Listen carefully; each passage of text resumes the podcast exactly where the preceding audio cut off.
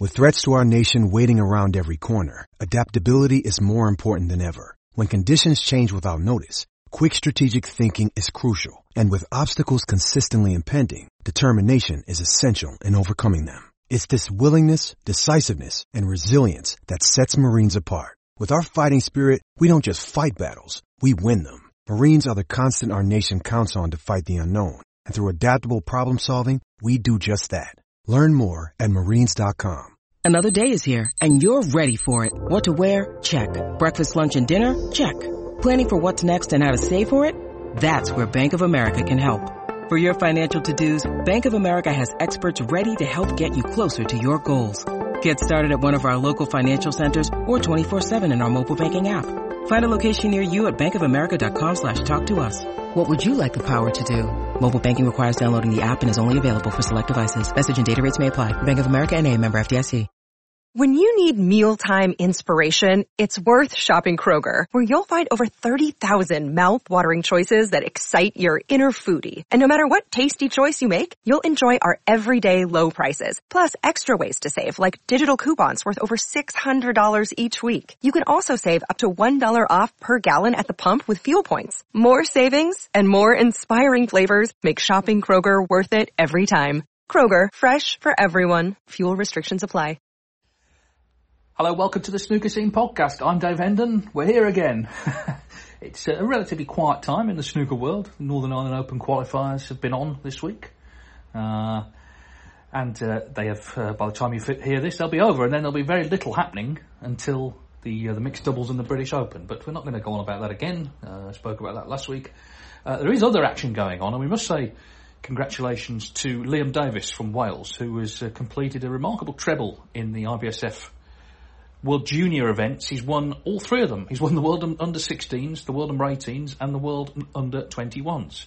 So what an extraordinary achievement to win all three. It's never happened before. Clearly a great talent, and of course we saw him, he played in the World Championship qualifying uh, last season. Very, very talented uh, young man from a hotbed, of course, in Wales. My only hope, really, for him is that people don't put too much pressure on him. We don't want to hear he's a definite future world champion and all that stuff. None of that stuff ever helps, particularly for a young lad who, you know, is already excited about potentially turning professional. Just let him develop at his own pace. But clearly he's one to watch. Uh, another young Welsh player, Dylan Emery's on at the moment, and he's doing pretty well so far. And uh, Jackson Page, of course, got to the second round at the Crucible. Um, so it seems Welsh snooker, you know, people say, oh, there's no young talent coming through. Not true, clearly. There is, and Liam Davis is clearly one to watch. But as I say, let's not put too much pressure on him by getting in his ear about what he's going to achieve, because ultimately that is going to be up to him, but clearly one to watch. And also, um, what's happening at the moment in Seattle, the U S Women's Open is taking place. First big women's event in America, um, in the Ox Billiards Club, which looks a fantastic place. I know Joe Trump did an exhibition there. And, uh, yeah, it's um, it's happening now. They're actually streaming it. I believe our, our dear friend David Burney, uh, he's, he's doing some commentary. And uh, another friend of the podcast, Matt Hewitt, is over there as well, the media officer for World, Women's uh, World Snooker. So that's great. They've got uh, some sponsorship from Microsoft. Um, and, you know, it, it, it's it's a great thing, I think, to have an international event somewhere like America. We'd love a professional tournament there at some point, of course. Um, now, it's been a bumper week uh, for... Uh, emails. I'll rephrase that. We've had three. So it's not, but they're all crackers, actually. They're all really good. Uh, and we start, uh, David Grace, snooker professional. Now, last last week, the aforementioned David Burney wrote in about essentially brushing tables and what, what the correct procedure was. And I, I offered no help at all because it's not an area of my expertise, uh, like most areas. But anyway, David Grace, of course, from the Northern Snooker Centre as well, he's well-versed in all this, so he, he's actually answered some of these points that uh, that David made, and we're gonna, I'm just going to read them out here. So one of the questions that uh, David asked was, uh, in terms of brushing, do you brush after every session? David Grace says, I won't try and impersonate David because that would be offensive, but he says, once a day is sufficient for a club table. At tour events, the tables are cleaned after every match, and also at the interval in longer matches. Next question, do we brush in one long sweep down the table, or multiple overlapping little sweeps? David writes, ideally the latter, followed by the former, is what the table fitters on tour do. So the latter would be multiple overlapping little sweeps, and the former is one long sweep down the table. N- next question. As well, have you heard to brush the table from the top to the bulk every once in a while, as long as you have a blocker to push down the nap afterwards.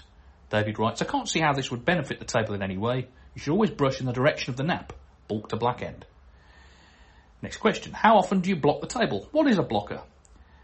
David writes, a block is just a piece of wood covered with baize, snooker cloth. It's used to settle the nap of the cloth after brushing. Always block from bulk to black end. Next question. See how helpful this is? This is like uh, Citizens Advice Bureau. You know, so at last, after seven years, we're doing something useful. Anyway, uh, it continues. As well, how often should you iron the table? David writes, this depends on usage and how long the cloth will be on any given table. Ironing will settle the nap further still and should make the table run faster, but over time, ironing can wear out the cloth faster, in my opinion. The uh, penultimate question, if you didn't have a snooker table iron, can you use a household one? And if so, what setting would you put it at? I heard wool is the best setting, but am I wrong? Is there a better setting for a household iron? And David writes, I wouldn't recommend a household iron, mainly because of the steam. Any moisture is bad for the cloth. The final question, how often should you vacuum a table? Would doing too much vacuuming pull the cloth off the slate? As well, what's the best attachment for a vacuum to clean the tables? David Grace replies to that, again, not recommended. If you brush daily, including under the cushions, that should be sufficient. He says, I hope this helps. Well, it certainly does. I mean, what a what a player there, literally a player, but what a, what a great thing to do to um to answer David's question. So hopefully that's helpful, uh, not only to David Burney, but anyone else who's uh, looking to uh, learn about the upkeep of a table. Uh, we move on. Dave Tyndall, who does a lot of heavy lifting, it's got to be said on this podcast, and he's do, d- done some more here. Now, last week I, I, I mentioned the extraordinary revelation that uh, Kirk Stevens and Belinda Carlisle share an actual birthday, not only the, the day but the year as well. Uh, and Dave writes, after you revealed the extraordinary link between Kirk Stevens and Belinda Carlisle in last, last week's podcast, I inevitably disappeared down a rabbit hole looking at when snooker players and singers shared the same birthday. I've come up for air now, and I thought I'd share. So we have. Okay, so these are the pop stars and snooker players who share a birthday. thirteenth of January, Suggs from Madness and Stephen Hendry. fifth of May, Adele and David Grace. You see, David Grace again gets a mention. Uh, seventh of July, Ringo Starr and Billy Snadden. Together at last. Uh, twenty-ninth of August, Michael Jackson and Joe Swail. twenty-sixth of November, Tina Turner and Sanderson Lamb. fifth of December, Little Richard and Ronnie O'Sullivan. If we add in Belinda Carlisle and Kirk Stevens, we're close to having an eight-team eight-team lineup for a mythical pairs event. A couple of years ago, I'd have recreated it on my six by three table at home, but unfortunately, its legs are now more wobbly than Elvis Presley's. Talking of Elvis, he shares the same birthday as Marco Fu, so there we go, we have our eight teams. It's a great lineup, although you have to feel for Rodney Goggins, who has to settle for being first reserve, despite sharing a birthday with both Aretha Franklin and Elton John. Thank you, Dave. Well, yeah, I mean, the, the pairings there, I don't know, I, you, look, you look at those pairings, I mean, Little Richard and Ronnie O'Sullivan, there's a, a, a couple of uh, eccentrics.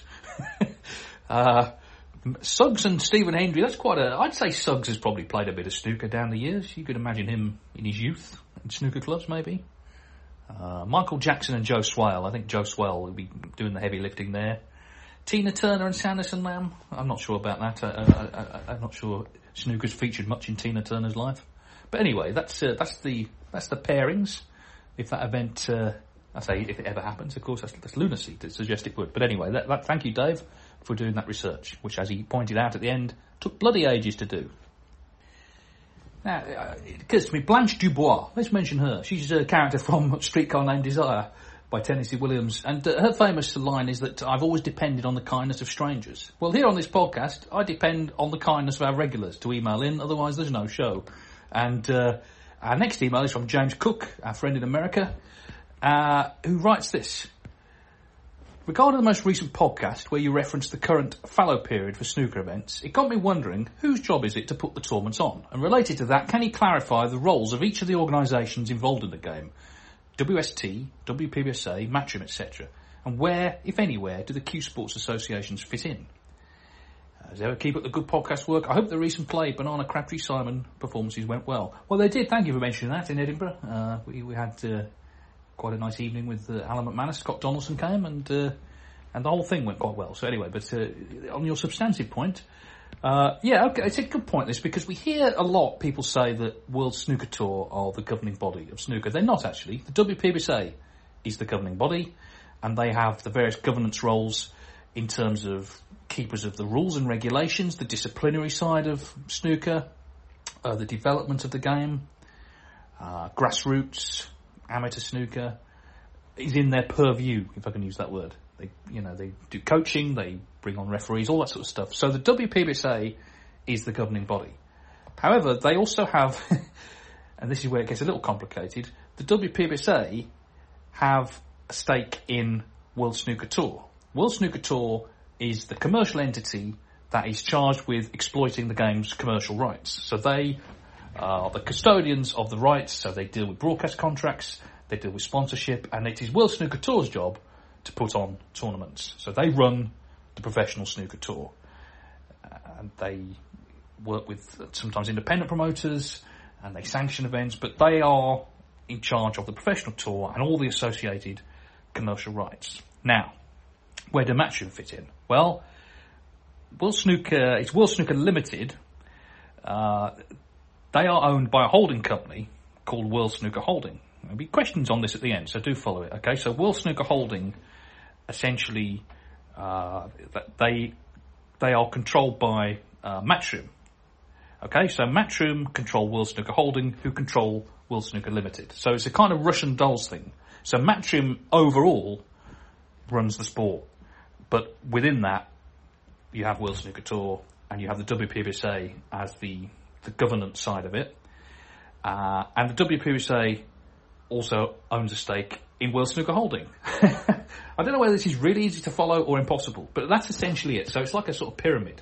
You have Matchroom as the overall company, and within that you have World Snooker uh, Holding, and within that you have World Snooker Limited. Okay? And that is run, essentially, uh, the whole operation is run by Matchroom. Um, so Barry Hearn essentially took over the game's commercial rights in twenty ten, and this new World Snooker Limited sort of side of things was formed. Um, it's a separate entity from Matchroom, but it's at the same time owned by them. It's a, it's, it's a strange relationship in some ways. It's a bit incestuous, I suppose, you have to say. Um, it's funny, World Snooker put a tweet up this week um, saying something along the lines of that, you know, on the World Snooker Tour, you've got to remember you're part of a big family. And I thought, yeah, in a lot of people's cases, they're part of the same family, literally. But anyway, um, but that's it, essentially. So the W P B S A are the governance side. Uh, World Snooker Tour run the professional tour and the association associated commercial uh, rights. But within the sort of umbrella of it all, Matchroom Sport ultimately own World Snooker. Uh, it all kind of fits in together. And to be fair, it's a it's a system that does actually work well. Uh, Jason Ferguson from the W P B S A, you know, he's very involved in actually sourcing um, places where there might be interest in tournaments, and goes out to do good work on that on that side of it. But ultimately, World Snooker Tour, as the name suggests, run the World Snooker Tour. This season, there are sixteen world ranking events on the calendar as it stands right now. Uh, thirteen of those are open to all tour players, and then there's three that are limited fields, the, the player series, thirty-two, sixteen, eight, as people are aware, goes goes down on. So, sixteen events. Now, I say that because, you know, looking at some sort of publicity and, and some of the things players have been saying lately, you'd think we were down to sort of seven or eight. sixteen is still a lot, considering we've lost the five in China. Of course, there were two new ones added last season, the British Open and the Turkish Masters. Um, Mark Allen did an interview with Phil Haig in the Metro, um, where he made some good points, I think, about the way the tour is sort of, the qualifiers are being stretched out, and things I've said before, they're being stretched out to make it look like there's more snooker than there actually is.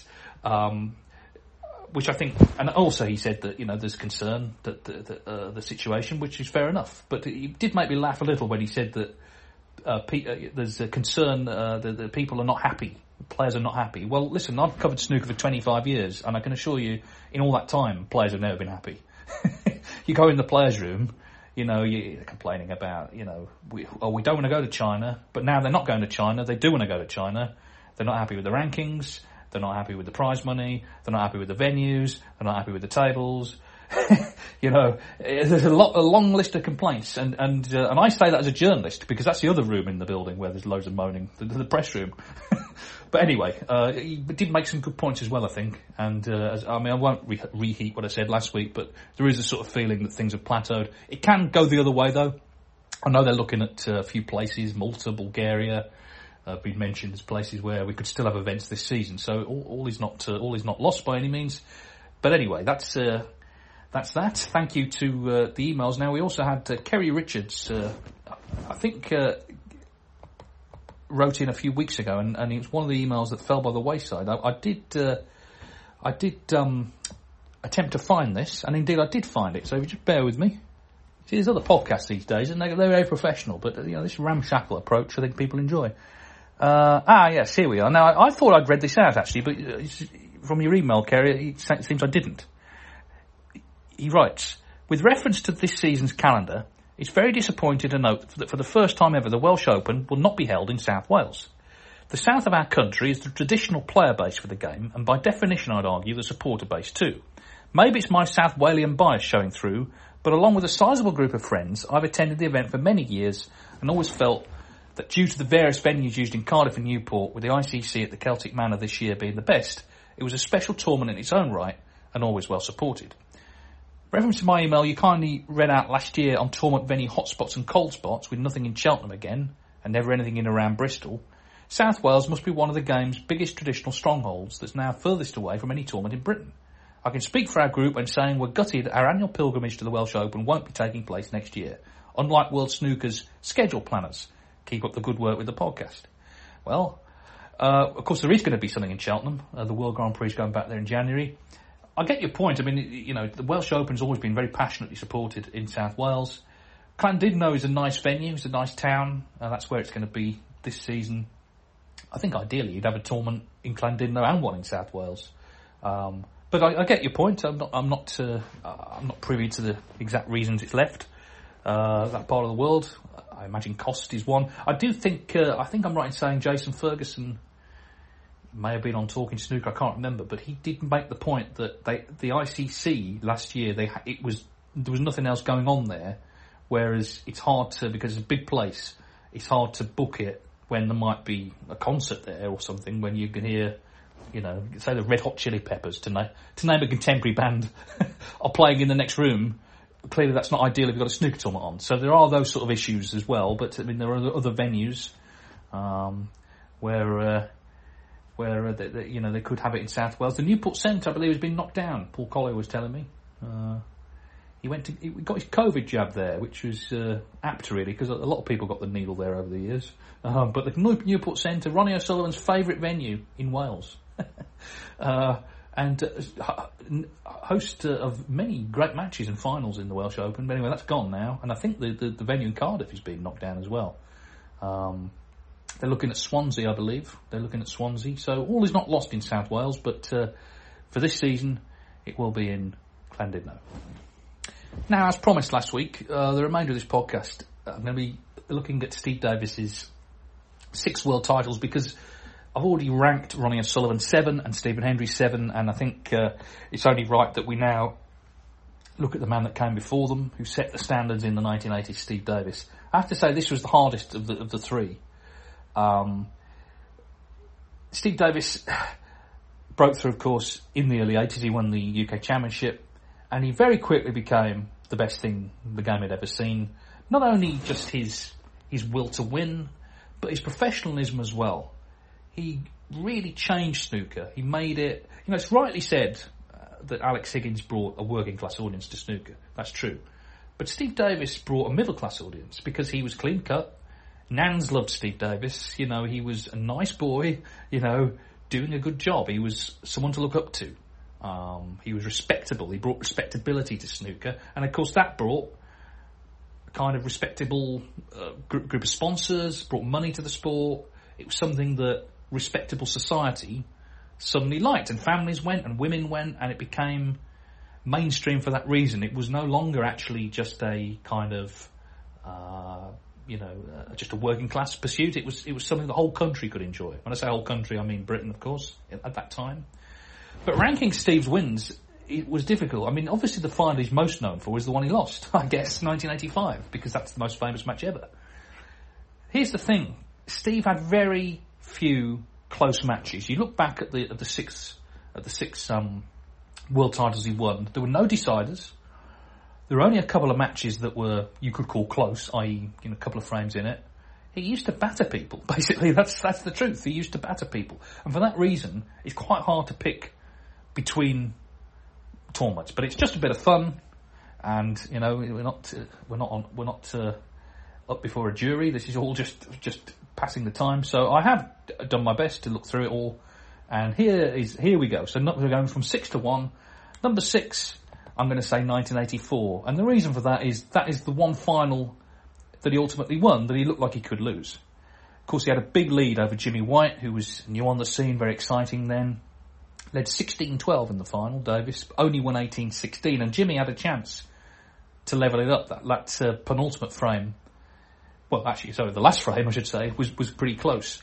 Um, so Steve Davis, uh, that was one he could have lost, um, and of course, a year later he did. But I mean, earlier in that tournament, he, well, these are the he won ten three, thirteen five, thirteen ten against Terry Griffiths. That was uh, sort of the closest match on the way to the final, sixteen nine. So people didn't really threaten to beat him. Jimmy White could have done that year. It was a very exciting final. At the end of it, because it's all on YouTube, of course, now, M G T Snooker and these people, they they put up these videos.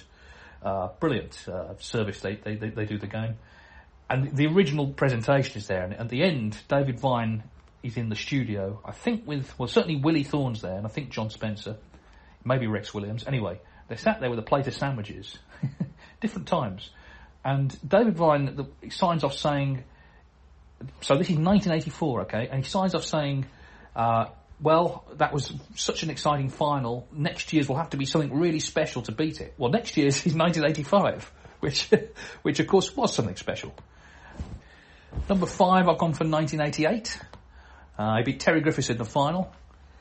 But again, on, on the way to the final, well, he won ten eight first round against John Virgo. That's the closest anyone's, anyone got to him.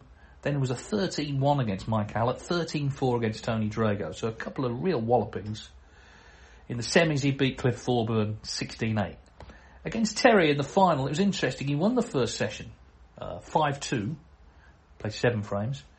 And then Terry won the second session pretty comfortably. So it was eight all overnight.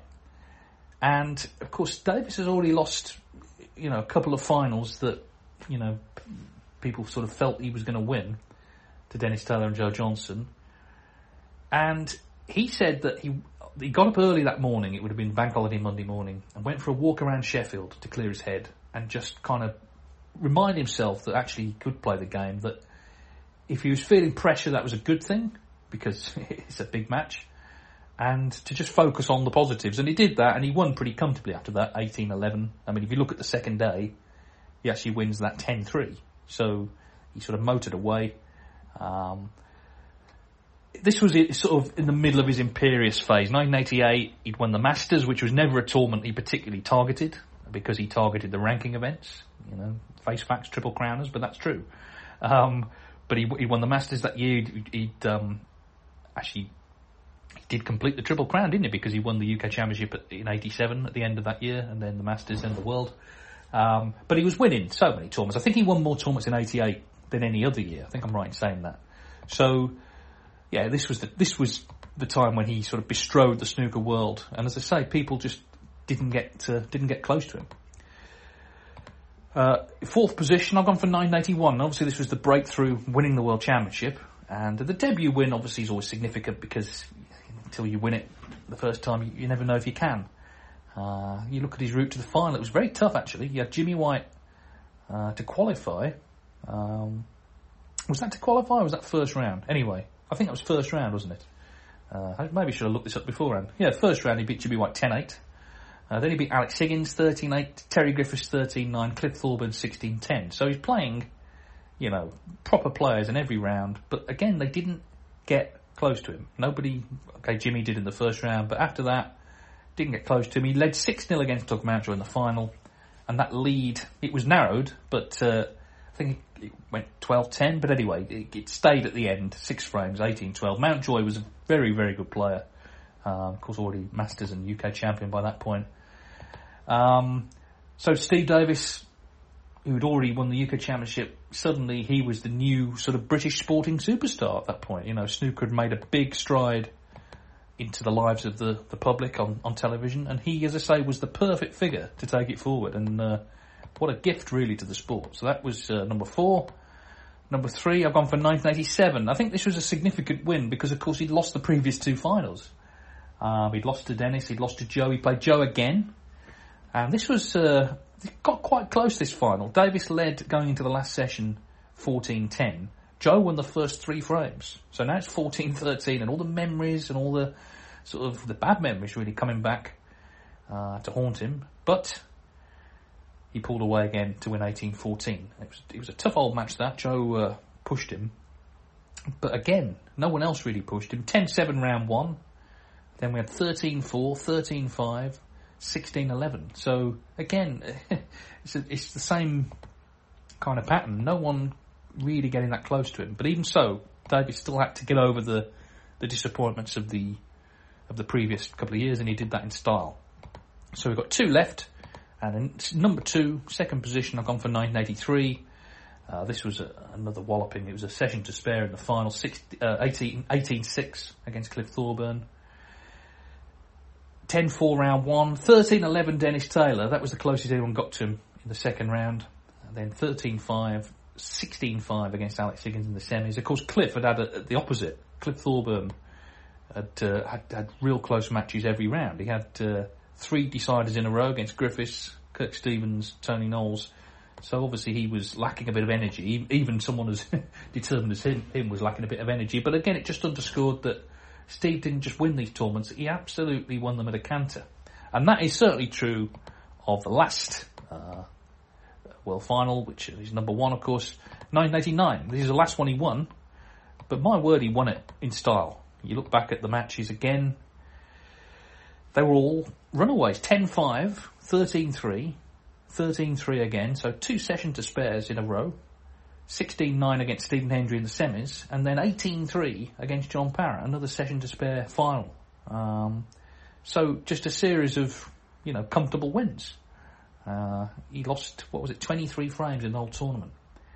Amazing, really. And he was so dominant, particularly against a player like Parrott, who, you know, was breaking through at that point. He won the European Open, and he was breaking through as a top player. Hendry had already, you know, would won the Masters that year, and, and he beat him in the semis. Uh, Parrott, Jimmy White, of course, was very much uh, at the top of his game around that point. He was beating these guys easily, and you thought, well, this is just going to carry on into the nineties. He could get to ten world titles. But in fact, he was never in the final again. Um, and interestingly, and Clive uh, wrote about this at the time, interestingly, he was telling people privately, Steve, that he felt that his game actually was declining a little bit, and he was a little bit concerned that he'd lost a little bit of edge. Now, you look at those results and you think, how can you think that? But obviously, he would know better than anyone. Um, and something maybe changed, I don't know. He'd equalled the Ray Reardon record at that point. We entered a new decade, we had a new champion in Stephen Hendry, and Davis got to certainly one more semi-final there, possibly a couple, I think. But anyway, he started in the mid-nineties to decline a little bit, and he had a few last hurrahs, including that, that win over John Higgins in twenty ten, which was incredible, very memorable. But um, eighty-nine was his last win. Uh, but what a reign, what a reign. And um, anyway, that, that's my order of things. I'll repeat it for you. six, nineteen eighty-four, five, nineteen eighty-eight, four, nineteen eighty-one, three, nineteen eighty-seven, two, nineteen eighty-three, and one, nineteen eighty-nine. That was the uh, what seemed like the perfect set of results, but as I say, he didn't win it again after that. Of course, feel free to point out uh, where the order is wrong and where how you would have it, and any comments on any of that, you're more than welcome to contact, contact us, snookerscenepodcast at mail dot com. That's snookerscenepodcast at mail dot com. We should send our best wishes, by the way, to another multi-champion, Mark Selby, who uh, has revealed that, uh, and this is a becoming increasingly common problem, it seems, for snooker players. He's got neck trouble. Now, he's had this before, but he had a scan in the week, and uh, he's got uh, a bulging disc at the top of his spine, Ricky Walden had one, I think, at the base of his spine, which really affected him. Of course, Sean Murphy's had his problems, Anthony Hamilton.